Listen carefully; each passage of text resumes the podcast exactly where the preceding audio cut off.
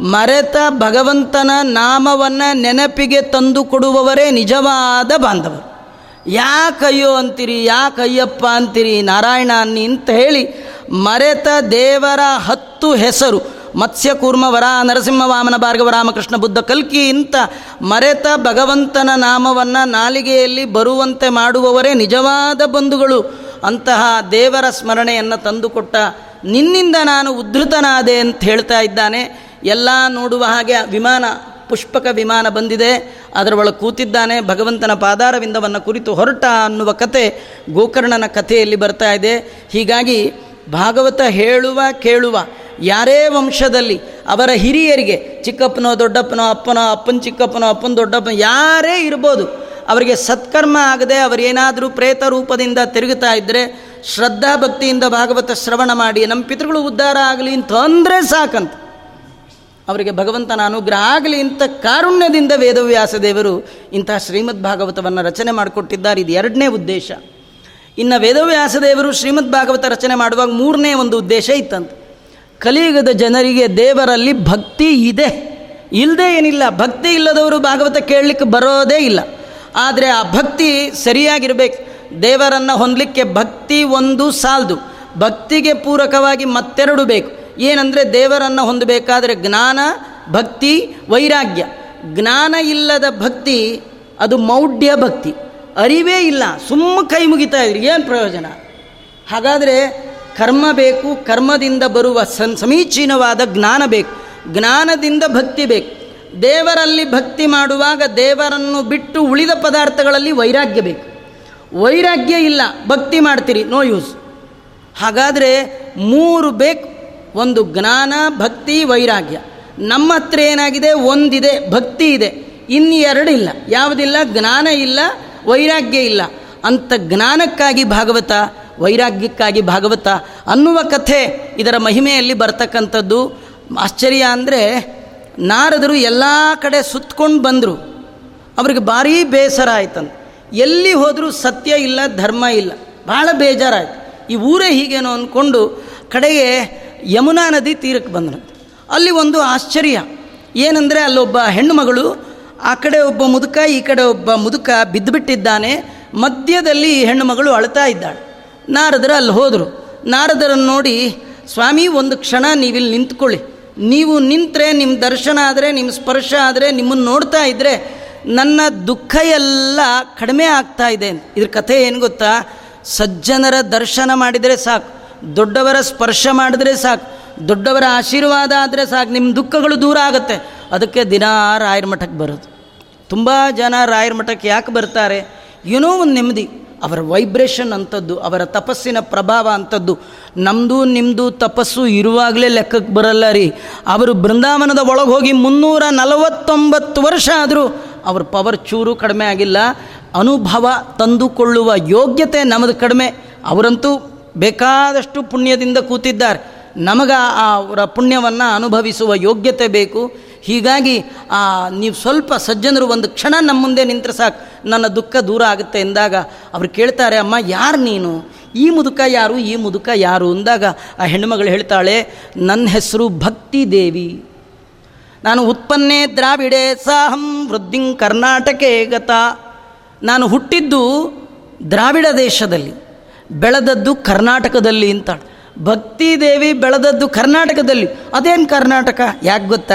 ಇಲ್ಲಿ ಮಧ್ವಾಚಾರ್ಯರು ಬಂದು ಆ ಭಕ್ತಿ ದೇವಿಯ ಬಗ್ಗೆ ಸರಿಯಾಗಿ ಜಗತ್ತಿಗೆ ತಿಳಿಸಿಕೊಟ್ಟವರು ಕನ್ನಡ ನಾಡಿನಲ್ಲಿ ಹುಟ್ಟಿದ ಬಾವಿ ಬ್ರಹ್ಮರಾದ ಮಧ್ವಗುರುಗಳು. ಅದಕ್ಕೆ ಭಕ್ತಿ ದೇವಿ ಇಲ್ಲಿ ಬೆಳೆದ್ಲು. ಭಕ್ತಿ ದೇವಿ ಇಲ್ಲಿ ಮತ್ತೆ ಬೆಳೆದ್ಲು ಅಂದರೆ ಎಲ್ಲ ದಾಸರು ಭಕ್ತಿ ದೇವಿಯನ್ನು ದಾಸ ಸಾಹಿತ್ಯದ ಮೂಲಕ ಮನುಕುಲದ ಎಲ್ಲ ಮಾನವರ ಮನೆ ಮನೆಗೆ ತಲುಪಿಸಿದ ಮಹಾನುಭಾವರು ದಾಸರು. ಅವರು ಬಂದದ್ದು ಈ ಕರ್ನಾಟಕದಲ್ಲಿ. ಹೀಗಾಗಿ ಹರಿದಾಸರಿಂದ ಹರಿಯಿತು ಆ ಭಕ್ತಿ ದೇವಿ.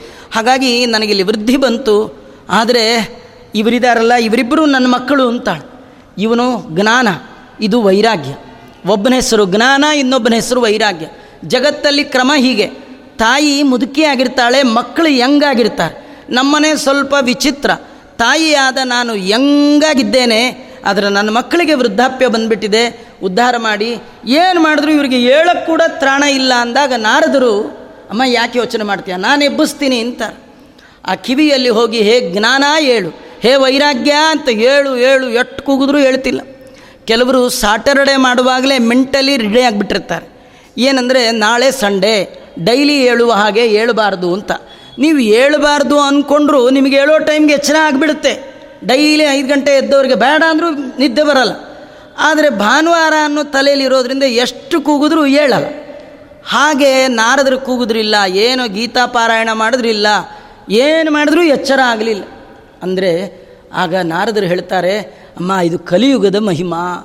ಕಲಿಯುಗದಲ್ಲಿ ಏನು ಓದಿದ್ರು, ಏನು ಕೇಳಿದ್ರು, ಏನು ಹೇಳಿದ್ರು ಅಷ್ಟೇ. ಯಾವುದಕ್ಕೆ ವೈರಾಗ್ಯ? ವೈರಾಗ್ಯದಲ್ಲೇ ವೈರಾಗ್ಯ. ಜ್ಞಾನದ ಮೇಲೆ ವೈರಾಗ್ಯ. ಭಕ್ತಿ ಏನೋ ತಾರುಣ್ಯದಿಂದ ನಮ್ಮೆಲ್ಲರಲ್ಲಿ ಇರುತ್ತೆ. ಆದರೆ ಭಕ್ತಿಗೆ ಪೂರಕವಾಗಿ ಬೇಕಾದಂಥ ಜ್ಞಾನ, ಅದಿಲ್ಲ, ವೈರಾಗ್ಯ ಇಲ್ಲ.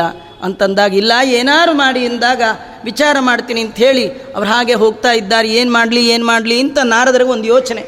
ಆಗ ಅವ್ರಿಗೆ ಅಶರೀರವಾಣಿ ನುಡಿತಾ ಹೇಳ್ತಾ ಇದೆ ಅಶರೀರವಾಣಿಯಲ್ಲಿ, ನಾರದ ಆ ಜ್ಞಾನ ವೈರಾಗ್ಯರು ಹೇಳ್ಬೇಕು, ತಾರುಣ್ಯ ಬರಬೇಕಂದ್ರೆ ಅವರ ವಿಷಯವಾಗಿ, ಅವರ ಸಲುವಾಗಿ ಸತ್ಕರ್ಮವನ್ನು ಮಾಡು ಅಂತ ಅಶರೀರವಾಣಿ ಬಂತು. ಸತ್ಕರ್ಮ ಮಾಡು ಅಂದರೆ ನಾರದ್ರಿಗೆ ಯೋಚನೆ ಆಯಿತು. ಸತ್ಕರ್ಮ ಅಂದರೆ ಏನು? ಅಶರೀರವಾಣಿ ಹೇಳುತ್ತೆ, ಸತ್ಕರ್ಮ ಅಂದ್ರೇನು ಅಂತ ದೊಡ್ಡವ್ರನ್ನ ಕೇಳು ಅಂತಂದು ಅಲ್ಲ, ನಾರದ್ರಿಗಿಂತೂ ದೊಡ್ಡವ್ರು ಹೇಳ್ತಾ ಇರ್ಬೇಕ್ರಿ ಬ್ರಹ್ಮದೇವರ ಮಕ್ಕಳು. ಅವರಿಗೆ ಗೊತ್ತಿಲ್ಲ, ನಾರದರು ಎಲ್ಲರನ್ನೂ ಕೇಳ್ತಾ ಹೋದ್ರಂತ. ಅಲ್ಲ, ಸತ್ಕರ್ಮ ಅಂದ್ರೇನು ಸತ್ಕರ್ಮ ಅಂದ್ರೇನು ಯಾರೋ ಕೆಲವರು ಹೇಳಿದ್ರು, ನಾರದರೆ, ನಿಮಗೆ ಗೊತ್ತಿರಬೇಕಪ್ಪ, ನಿಮಗೆ ಗೊತ್ತಿಲ್ಲ ಅಂದರೆ ನಮಗೇನು ಗೊತ್ತು ಅಂತ ಕೆಲವರು ಇನ್ನು ಕೆಲವರು ನೋಡಿ ಹೇಳ್ತೀವಿ ಅಂತ ಕೆಲವರು. ಇನ್ನು ಕೆಲವರು ವಿಚಾರ ಮಾಡ್ತೀವಿ ಅಂತ ಯಾರು ಹೇಳಲೇ ಇಲ್ಲ. ನಾರದ್ರು ಹೀಗೆ ಸಂಚಾರ ಮಾಡ್ತಾ, ಒಮ್ಮೆ ಬದರಿ ವಿಶಾಲಕ್ಕೆ ಬಂದಿದ್ದಾರೆ. ಅಲ್ಲಿ ಬ್ರಹ್ಮಮಾನಸ ಪುತ್ರರಾದ ನಾರದರಿಗಿಂತಲೂ ಬ್ರಹ್ಮದೇವರಿಂದ ಮೊದಲೇ ಹುಟ್ಟಿದಂಥ ಸನತ್ ಕುಮಾರರು ನಾಲ್ಕು ಜನರನ್ನು ನೋಡಿದ್ದಾರೆ, ಅವರಿಗೆ ನಮಸ್ಕಾರ ಮಾಡಿದ್ದಾರೆ. ಆ ಸನತ್ ಕುಮಾರರು ನಾರದರನ್ನು ಕೇಳ್ತಾ ಇದ್ದಾರೆ. ನಾರದರೆ, ಯಾಕೋ ನಿಮ್ಮ ಮನಸ್ಸಿನಲ್ಲಿ ತುಂಬ ಚಿಂತೆಯ ಗೆರೆಗಳು ಕಾಣ್ತಾ ಇದೆ. ಹೇಗಿದ್ದೀರಿ ಅಂದರೆ ಗತವಿತ್ತೋ ಯಥಾ ಜನ. ಭೂಮಿಯಲ್ಲಿ ದುಡ್ಡು ಕಳ್ಕೊಂಡವ್ರು ಇರ್ತಾರಲ್ಲ, ಎಲ್ಲೋ ಬ್ಯಾಂಕಲ್ಲಿಟ್ಟು ಲಕ್ಷಾಂತರ ಕಳ್ಕೊಂಡಿರ್ತಾರಲ್ಲ, ಅವ್ರ ಥರ ಕಾಣ್ತಾ ಇದ್ದೀರಿ ನೀವು. ಗತವಿತ್ತೋ ಯಥಾ ಜನ. ದುಡ್ಡನ್ನು ಕಳ್ಕೊಂಡವ್ರು ಇರ್ತಾರಲ್ಲ, ಯಾಕಂದರೆ ಮನಿಯೊಳಗೆ ಅವರು ಪ್ರಾಣನೇ ಇಟ್ಟಿರ್ತಾರೆ. ನೀವೆಲ್ಲ ಕಥೆ ಕೇಳಿದಿರಿ, ಹಿಂದಿನ ಕಾಲದಲ್ಲಿ ರಾಕ್ಷಸರು ತಮ್ಮ ಪ್ರಾಣನ ಗಿಣಿಲಿಡ್ತಿದ್ರು ಇನ್ನೇನೋ ಕಾಗೆ ಒಳಗೆ, ಗೂಬೆ ಒಳಗೆ, ಎಲ್ಲೋ ಮಾವಿನ ಇಡ್ತಿದ್ರಲ್ಲ, ಈಗ ನಾವೆಲ್ಲ ಎಲ್ಲಿಟ್ಟಿದ್ದೀವಿ? ದುಡ್ಡಲ್ಲಿ ಅದು ಹೋಯ್ತು ಅಂದರೆ ಏನು ಹೋಯಿತು? ಪ್ರಾಣ, ಮಾನ ಎಲ್ಲ ಹೋಯಿತು ಅಂತ. ಹಾಗಾಗಿ ಗತವಿತ್ತು. ದುಡ್ಡನ್ನು ಕಳ್ಕೊಂಡವ್ರ ಥರ ಇದ್ದೀರಿ ನೀವು. ಏನು ನಿಮ್ಮ ಪ್ರಾಬ್ಲಮ್ಮು ಅಂದರು? ಅದಕ್ಕೆ ನಾರದ್ರಂದರು, ನಂದೇನು ಪ್ರಾಬ್ಲಮ್ ಇಲ್ಲ ನನ್ನ ಪ್ರಾಬ್ಲಮ್ ಇಷ್ಟೇ. ಅಲ್ಲಿ ಜ್ಞಾನ ವೈರಾಗ್ಯರು ಹೇಳಬೇಕು. ಅಶರೀರವಾಣಿ ಸತ್ಕರ್ಮ ಮಾಡು ಅಂತ ಹೇಳ್ತು. ಆ ಏನು ಸತ್ಕರ್ಮ ಗೊತ್ತಾಗ್ತಿಲ್ಲ. ತಾವು ಎಲ್ಲ ತಿಳಿದವರು ದಯಮಾಡಿ ಹೇಳಿ. ಇಂದಾಗ ಸನತ್ ಕುಮಾರ್ ಹೇಳ್ತಾರೆ, ಸತ್ಕರ್ಮ ಸೂಚಕೋ ನಾಮ. ಅಶರೀರವಾಣಿಯಲ್ಲಿ ಸತ್ಕರ್ಮ ಅಂತ ಬಂತಲ್ಲ ಸತ್ಕರ್ಮ ಅಂದ್ರೇನು ಗೊತ್ತಾ? ಶುಕಾಚಾರ್ಯರ ಮುಖದಿಂದ ಬಂದಂತಹ ಶ್ರೀಮದ್ ಭಾಗವತದ ಪ್ರವಚನ ಇದೆಯಲ್ಲ ಅದು ಹೇಳೋದು ಕೇಳೋದು. ಇದೇ ಸತ್ಕರ್ಮ ಅದನ್ನು ನೀನು ಮಾಡಿಸು ಅಂದಾಗ ನಾರದರ ಹಾಗೆ ಆಗಲಿ ಅಂಥೇಳಿ ಆನಂದ ತಟಾಕದಲ್ಲಿ ಸನತ್ ಕುಮಾರರಿಂದ ಶ್ರೀಮದ್ ಭಾಗವತ ಪ್ರವಚನ ಮಾಡಿಸಿದಾಗ ಏನು ಜನ ಸೇರಿದ್ದಾರೆ? ಭಾಗವತ ಕೇಳಬೇಕು ಅಂತ ಬಯಸದೆ ಎಲ್ಲರೂ ಬಂದು ಗಂಗಾ ನದಿ ತೀರದಲ್ಲಿ ಕೂತ್ರೆ ಸನತ್ ಕುಮಾರ್ ಒಳ್ಳೆ ಕಂಠದಿಂದ ಭಗವಂತನ ಗುಣಗಾನ ಮಾಡ್ತಾ ಇದ್ದಾರೆ. ಏನು ಭಾಗವತ ಕೇಳಿದ್ರೆ ಫಲ ಅಲ್ಲೇ ಗೊತ್ತಾಯಿತು. ಆ ಭಾಗವತ ನಡೆಯುವ ಸಂದರ್ಭದಲ್ಲಿ ಒಬ್ಬ ಹೆಣ್ಣು ಮಗಳು ನರ್ತನ ಮಾಡ್ತಾ ಬರ್ತಾ ಇದ್ದಾಳೆ. ಆ ಭಗವಂತನ ಗುಣಗಾನ ಮಾಡ್ತಾ ಇದ್ದಾಳೆ, ಅಚ್ಯುತಂ ಕೇಶವಂ ರಾಮನಾರಾಯಣಂ ಅಂಥೇಳಿ ಭಗವಂತನ ನಾಮ ಸಂಕೀರ್ತನೆ ಮಾಡ್ತಾ ಪುಟ್ ಪುಟ್ ಎರಡು ಮಕ್ಕಳನ್ನು ಕರ್ಕೊಂಡು ಕುಣಿತಾ ಬರ್ತಾ ಇದ್ದಾಳೆ. ಎಲ್ಲ ಪ್ರವಚನದ ಮಧ್ಯದಲ್ಲಿ ಒಬ್ಬ ಹೆಣ್ಣು ಮಗಳು ಬಂದದ್ದು ನೋಡಿ ಕೆಲವ್ರಿಗೆ ಆಶ್ಚರ್ಯ. ಮಧ್ಯದಲ್ಲಿ ಇವಳು ಯಾರು ಬಂದದ್ದು? ಈ ಹುಡುಗರು ಯಾರು? ಇಷ್ಟು ನೋಡ್ಲಿಕ್ಕೆ ಚೆನ್ನಾಗಿದ್ದಾರಲ್ಲ. ಇನ್ನು ನೋಡೇ ಇಲ್ವಲ್ಲ, ಈ ಊರಲ್ಲಿ ಇವಳು ನೋಡಲಿಲ್ವಲ್ಲ ಅಂದಾಗ ಆ ಹೆಣ್ಣುಮಗಳು ನೇರ ಬಂದು ನಾರದರ ಕೈ ಮುಗಿದು ಹೇಳ್ತಾ ಇದ್ದಾಳೆ, ನಾರದರೇ ನನ್ನ ಪರಿಚಯ ಆಯಿತಾ? ನಾರದರಮ್ಮ ಯಾರು ನೀನು? ಅದೇ ಯಮುನಾ ನದಿ ತೀರದಲ್ಲಿ ಸಿಕ್ಕಿದ್ನಲ್ಲ, ಭಕ್ತಿ ದೇವಿ ನಾನೇ. ನೋಡಿ ನನ್ನ ಮಕ್ಕಳಿಗೆ ತಾರುಣ್ಯ ಬಂತು. ನೀವು ಮಾಡಿದ ಸತ್ಕರ್ಮ ಇದಕ್ಕೆ ಕಾರಣ. ನೀವೇನು ಭಾಗವತ ಪ್ರವಚನ ಮಾಡಿಸ್ತಿದ್ದೀರಿ? ಇದರಿಂದ ನನ್ನ ಮಕ್ಕಳು ಎದ್ದಿದ್ದಾರೆ. ಕಥೆ ಏನು ಗೊತ್ತಾ? ಭಾಗವತ ಹೇಳಿದ್ದು ಗಂಗಾ ನದಿ ತೀರದಲ್ಲಿ. ಇದು ಎಚ್ಚರ ಆಗಿದ್ದು ಯಮುನಾ ನದಿ ತೀರದಲ್ಲಿ ಮಲಗಿದವು. ಗಂಗಾ ನದಿ ತೀರದಲ್ಲಿ ಭಾಗವತ ಹೇಳಿದ್ರೆ ಯಮುನಾ ನದಿ ತೀರದಲ್ಲಿ ಮಲಗದವ್ರು ಹೇಳಬೇಕಾದ್ರೆ ಇನ್ನೆಂಥದ್ದು ನಾವು ಇಲ್ಲೇ ಕೇಳ್ತೀವಿ, ಇಲ್ಲೇ ಮಲಗಿಬಿಟ್ಟಿರ್ತೀವಿ. ಇದು ನಮ್ಮ ಹಣೆ ಬರ ಎಲ್ಲಿ ಭಾಗವತ ಹೇಳ್ತಿರುತ್ತೋ ಅಲ್ಲೇ ನಿದ್ದೆ ಬಂದ್ಬಿಡತ್ತೆ, ಅಲ್ವಾ? ಹಾಗೆ ಬರಬಾರ್ದು. ದೇವರಲ್ಲಿ ಭಾಗವತಕ್ಕೆ ಕೂತ್ಕೊಳ್ಳೋಕೆ ಮುಂಚೆ ಅವನಲ್ಲಿ ಕೇಳು, ಸ್ವಾಮಿ, ನಾ ಏನೋ ಹೋಗ್ತೀನಿ. ನಿದ್ದೆ ಬಾರದ ಹಾಗೆ ನೀನು ನೋಡ್ಕೊ, ಅಲ್ವಾ? ನಿದ್ದೆ ಬರಲಿ ಅಂತ ಹಾಸಿಗೆ ಇದೆ, ಫ್ಯಾನ್ ಇದೆ, ಟೈಮ್ ಇದೆ. ನಿದ್ದೆ ಬರಲ್ಲ ರೀ. ಪ್ರವಚನಕ್ಕೆ ಬಂದರೆ ಸಾಕು, ಶುರುವಾದರೆ ಸಾಕು. ಅದು ಏಳು ಗಂಟೆ ಅಲ್ಲ, ಬೆಳಗ್ಗೆ ಏಳು ಗಂಟೆ ಆದರೂ ಅದೇ, ಮಧ್ಯಾಹ್ನ ಮೂರು ಗಂಟೆ ಆದರೂ ಅದೇ, ಯಾವಾಗ ಆದರೂ ಅದೇ. ದೇವರ ದಯ ಬೇಕು, ಭಗವಂತನ ಅನುಗ್ರಹ ಬೇಕು, ತತ್ವಾಭಿಮಾನಿ ದೇವತೆಗಳ ಅನುಗ್ರಹ ಬೇಕು. ವಾಯುದೇವರ ಪರಮಾನುಗ್ರಹ ಇಲ್ಲದೇ ಇದ್ದರೆ ಭಗವಂತನ ಕತೆ ನಮ್ಮ ಕಿವಿಯಲ್ಲಿ ಬೀಳಲಿಕ್ಕೆ ಸಾಧ್ಯವೇ ಇಲ್ಲ. ಹೀಗಾಗಿ ಆ ಭಕ್ತಿ ದೇವಿ ಹೇಳ್ತಾಳೆ, ನಿಮ್ಮಿಂದ ನಾನು ಉದ್ಧಾರ ಆದೆ. ನನ್ನ ಮಕ್ಕಳಿಗೆ ತಾರುಣ್ಯ ಬಂತು. ನಾ ಇನ್ಮೇಲೆ ಎಲ್ಲಿರಲಿ ಎಂದಾಗ ನಾರದ್ರು ಹೇಳ್ತಾರೆ, ಅಮ್ಮ, ನೀನು ಈ ಮಕ್ಕಳನ್ನು ಕರ್ಕೊಂಡು ಊರೂರು ತಿರುಗೋ ಪ್ರೋಗ್ರಾಮ್ ಬಿಟ್ಬಿಡು. ಇನ್ಮೇಲೆ ಎಲ್ಲೂ ತಿರುಗಬೇಡ. ಇನ್ಮೇಲೆ ನಿನಗೆ ನಿನ್ನ ಮಕ್ಕಳಿಗೆ ನಾನೊಂದು ಮನೆ ಕೊಡ್ತೇನೆ. ಆ ಮನೆ ಒಳಗೆ ವಾಸವಾಗಿದ್ಬಿಡಿ, ಆರಾಮಾಗಿರ್ರಿ ಅಂತ. ಯಾವುದು ಮನೆ? ಆಗ ನಾರದರು ಹೇಳ್ತಾರೆ, ಯಾರು ಭಾಗವತ ಕೇಳಲಿಕ್ಕೆ ಅಂತ ಕೂತ್ಕೊಳ್ತಾರೆ, ಅವರ ಹೃದಯದ ಒಳಗೆ ನೀವು ಮೂರು ಜನ ವಾಸ ಮಾಡಿಬಿಡಿ. ಯಾರು ಜನ? ಮೂರು ಜನ ಯಾರದು? ಜ್ಞಾನ, ಭಕ್ತಿ, ವೈರಾಗ್ಯ. ಈ ಜ್ಞಾನ, ವೈರಾಗ್ಯ, ಭಕ್ತಿಯ ಸ್ಥಾಪನೆಗಾಗಿ ವೇದವ್ಯಾಸದೇವ ರಚನೆ ಮಾಡಿರ್ತಕ್ಕಂಥದ್ದು ಯಾವುದದು? ಶ್ರೀಮದ್ ಭಾಗವತ ಅಂತ ವರ್ಣನೆ ಮಾಡಿದ್ದಾರೆ. ಈ ಮೂರು ಉದ್ದೇಶಗಳನ್ನು ಇಟ್ಕೊಂಡು ವೇದವ್ಯಾಸದೇವರಿಂದ ರಚಿತವಾದ ಶ್ರೀಮದ್ ಭಾಗವತಕ್ಕೆ ವೇದವ್ಯಾಸ ದೇವರು ಮಂಗಳಾಚರಣೆಯನ್ನು ಮಾಡಿದ್ದಾರೆ. ಓಂ ಜನ್ಮಾದ್ಯಸ್ಯ ಯತಃ ಅಂತ ಆರಂಭ ಮಾಡ್ತಾ ಇದ್ದಾರೆ. ನೋಡಿ, ಭಾಗವತ ಅದು ಭಗವಂತನ ಮಾತು. ಭಗವಂತನ ಮಾತು ಬ್ರಹ್ಮಾದಿಗಳಿಗೂ ಅರ್ಥ ಆಗೋಲ್ಲ. ಹಾಗಾದ್ರೆ ಭಾಗವತ ನಿಮ್ಗೆ ಅರ್ಥ ಆಗುತ್ತಾ ಆಚಾರ್ಯ? ನಮಗೇನು ಅರ್ಥ ಆಗತ್ತೆ ರೀ ಮತ್ತೇನು ಹೇಳೋದು? ಏನು ನಾವೇನು ಹೇಳಲ್ಲ ರೀ. ಮತ್ತು ಯಾರು ಹೇಳಬೇಕು? ಈ ಭಾಗವತದ ಒಳಗೆ ಪ್ರವೇಶ ಮಾಡ್ಬೇಕಾದ್ರೆ ನಿಮಗೇನು ಕಾಣಲ್ಲ. ಕಾಣದೇ ಇದ್ದವ್ರು ಏನು ಮಾಡಬೇಕು? ಕನ್ನಡಕ ಹಾಕೋಬೇಕು ಯಾವ ಕನ್ನಡಕ ಅಂದರೆ ಜಗದ್ಗುರು ಮಧ್ವಾಚಾರ್ಯರಿಂದ ರಚಿತವಾದ ತಾತ್ಪರ್ಯ ನಿರ್ಣಯದ ಕನ್ನಡಕ ಇಲ್ಲದೇ ಇದ್ರೆ ಈ ಭಾಗವತ ನೋಡಲೇಬಾರ್ದು. ನಿಮ್ಮ ಭಾಗವತದ ಒಳಗೆ ಯಥಾರ್ಥವಾದ ಅರ್ಥ ಬರಬೇಕಂದ್ರೆ ಆಚಾರ್ಯರ ಅನುಗ್ರಹ ಬೇಕು. ಆಚಾರ್ಯರು ಕೊಟ್ಟ ತೋರಿಸಿಕೊಟ್ಟ ಬೆಳಕಿನ ಅಡಿಯಲ್ಲಿ ಭಾಗವತವನ್ನು ತಿಳಿದಾಗ ಮಾತ್ರ ಭಾಗವತ ಗೊಂದಲವಿಲ್ಲದೆ, ನಿಸ್ಸಂಶಯವಾಗಿ ಭಗವಂತನ ಮಹಿಮೆ ನಮಗೆ ತಿಳಿಲಿಕ್ಕೆ ಸಾಧ್ಯ. ಇಲ್ಲದೇ ಇದ್ರೆ ಭಾಗವತ ಓದಿದ್ರೂ ನೋ ಯೋಸ್ ನಿಮಗೇನು ಪ್ರಯೋಜನವೇ ಇಲ್ಲ. ಹಾಗಾಗಿ ಆಚಾರ್ಯರ ಹಾಕಿಕೊಟ್ಟ ಸನ್ಮಾರ್ಗದ ಅಡಿಯಲ್ಲಿ ನಮಗೆ ಆಚಾರ್ಯರ ಮಾತು ಅರ್ಥ ಆಗೋಲ್ಲ ರೀ. ಯಾಕಂದರೆ ಆಚಾರ್ಯರು ಪ್ರತಿ ಶ್ಲೋಕಕ್ಕೆ ಪ್ರತಿ ಶಬ್ದಕ್ಕೆ ಅರ್ಥ ಮಾಡಿಲ್ಲ. ಅನೇಕ ಮಹನೀಯರು, ಜ್ಞಾನಿಗಳು ಇಡೀ ತಮ್ಮ ಜೀವನವನ್ನೇ ಭಾಗವತಕ್ಕಾಗಿ ಇಟ್ಟುಬಿಟ್ಟಿದ್ದಾರೆ ಅವರಲ್ಲಿ ಮಹಾನುಭಾವರು ಬೆಳಗಾಗೆದ್ದು ಸ್ಮರಣೆ ಮಾಡಬೇಕಾಗಿರ್ತಕ್ಕಂಥದ್ದು ಭಾಗವತದ ಹದಿನೆಂಟು ಸಾವಿರ ಶ್ಲೋಕದ ಪ್ರತಿ ಪದಕ್ಕೆ ವ್ಯಾಖ್ಯಾನ ಮಾಡಿದ ಮಹಾನುಭಾವರು ಒಬ್ಬರೇ ವಿಜಯಧ್ವಜ ತೀರ್ಥರು. ಅವರು ಹಿಂದೆ ಎಷ್ಟೋ ಜನ ಮಾಡಿದ್ದಾರೆ, ಅಲ್ಲಲ್ಲಲ್ಲಿ ಅವ್ರ ಹೆಸರುಗಳು ಬರ್ತಕ್ಕಂಥದ್ದು ಯಾರದೇ ವಿಧವಾದ ಪೂರ್ವ ಗ್ರಂಥ ಇಲ್ಲ. ಆದರೆ ಪರಿಪೂರ್ಣವಾಗಿ ಹದಿನೆಂಟು ಸಾವಿರ ಶ್ಲೋಕ, ಹನ್ನೆರಡು ಸ್ಕಂದ, ಮುನ್ನೂರ ನಲವತ್ನಾಲ್ಕು ಅಧ್ಯಾಯಕ್ಕೂ ವ್ಯಾಖ್ಯಾನವನ್ನು ಎಡಬಿಡದೆ ಮಾಡಿದ ಮಹಾನುಭಾವರು ಯಾರು? ವಿಜಯಧ್ವಜ ತೀರ್ಥರು. ಕಣ್ವ ತೀರ್ಥದಲ್ಲಿ ವಾಸ ಮಾಡ್ತಾ ಇದ್ದರು ಮಹಾನುಭಾವರು. ಅವ್ರ ದರ ಎಂಥ ವೈರಾಗ್ಯ ಅವ್ರು ಕೇಳಿದ್ದೇ ದೇವರಲ್ಲದು. ಭಾಗವತ ರಚನೆ ಮಾಡಿ ಕೇಳ್ತಾರೆ, ಒಂದು ವೈರಾಗ್ಯ, ಅದೇ ದೊಡ್ಡ ಭಾಗ್ಯ ಕೊಡಿ ಅಂತ ಕೇಳಿ ವೈರಾಗ್ಯ ಮೂರ್ತಿಗಳಾಗಿ ಕಣ್ವ ತೀರ್ಥದಲ್ಲಿ ಕೂತಿದ್ದಾರೆ ಮಹಾನುಭಾವರು. ಆ ನಂತರದಲ್ಲಿ ಅವರ ಜಾಡನ್ನೇ ಹಿಡಿದು ಅವರು ಹಾಕಿಕೊಟ್ಟ ಮೇಲ್ಪಂಕ್ತಿಯಲ್ಲಿ ಯಾದವಾರ್ಯರು, ಸತ್ಯ ಸ ಧರ್ಮರು ಸತ್ಯಸಂಧರು ಸುಧೀಂದ್ರ ತೀರ್ಥರು, ರಾಘವೇಂದ್ರ ಸ್ವಾಮಿಗಳವರ ಗುರುಗಳು, ಸುಧೀಂದ್ರ ತೀರ್ಥರು, ದ್ವಿತೀಯ ಸ್ಕಂದ ಮತ್ತು ಏಕಾದಶ ಸ್ಕಂದಕ್ಕೆ ಅತ್ಯಪೂರ್ವವಾದ, ಅತ್ಯದ್ಭುತವಾದ ತಮ್ಮ ವ್ಯಾಖ್ಯಾನ ಮಾಡಿದ್ದಾರೆ. ನಿಮಗೆ ಈ ಭಾಗವತದ ಮಹಿಮೆ ಹೇಳ್ಬೇಕಾದ್ರೆ ನಮ್ಮ ವ್ಯಾಸರಾಜರ ಮಹಿಮೆ ಒಂದು ಹೇಳಬೇಕು.